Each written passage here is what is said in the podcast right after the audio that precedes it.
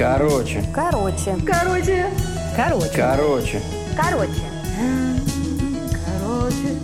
Короче. Короче.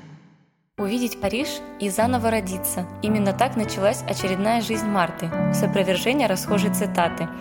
Будто сама судьба и намекала, что эта жизнь должна стать особенной, не такой, как все предыдущие. Вот Марта и дала себе обещание прожить эту жизнь, не повторяя ошибок прошлого.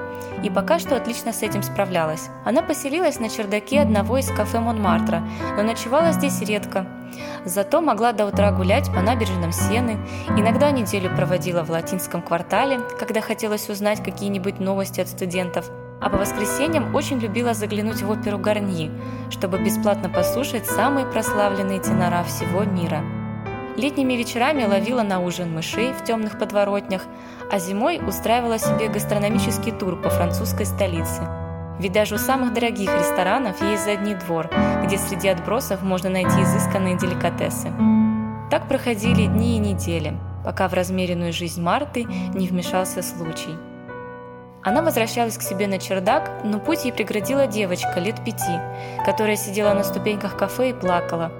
Сначала Марта разозлилась и зашипела, чтобы прогнать человеческого детеныша – но глупое создание только развеселилось и зашипело в ответ, а потом притянула руку и почесала Марте ухо. Это было такое приятное и давно забытое ощущение, что кошка невольно зажмурила глаза от удовольствия и подставила девочке другое ухо. «Адель, слава богу, ты нашлась!» Непонятно откуда появившаяся женщина кинулась обнимать девочку. «Никогда, слышишь, никогда не убегает меня!» «Мама!» Девочка в ответ начала целовать женщину. Мне было так страшно и одиноко, а потом пришла вот эта большая кошка, и я поняла, что не одна. Она так смешно шипит, давай возьмем ее себе, ну пожалуйста. Мама Адель скептически посмотрела на кошку. Впрочем, Марта ответила ей таким же взглядом. Ее абсолютно не прельщала идея жить в доме человека. Она уже знала, что ничего хорошего там не бывает.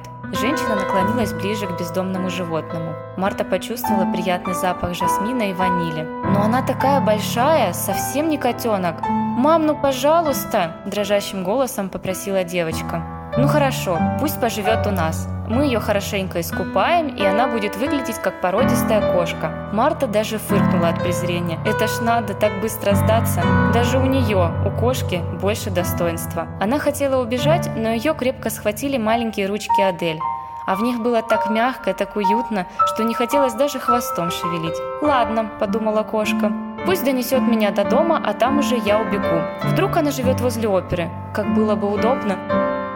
Но к разочарованию Марты семья Адель жила далеко за пределами Парижа. Побег не удался, потому что кошка уснула прямо на руках у девочки. Потом ее искупали в теплой воде, и Марта совсем разомлела. А тут еще и капли дождя звонкими горошинками застучали по подоконнику. Пока небо Парижа хмурилось и поливало прохожих, кошке было тепло, сухо и уютно поэтому она отложила побег до утра. Но ни на следующее утро, ни через неделю Марта так и не убежала. Несмотря на то, что в прошлых жизнях ее много раз пинали, выкидывали на улицу, топили, она решила рискнуть и остаться. Так у нее впервые появился настоящий дом. Адель окружила ее лаской и заботой. Мама девочки Жаннет заботливо вычесывала шорстку.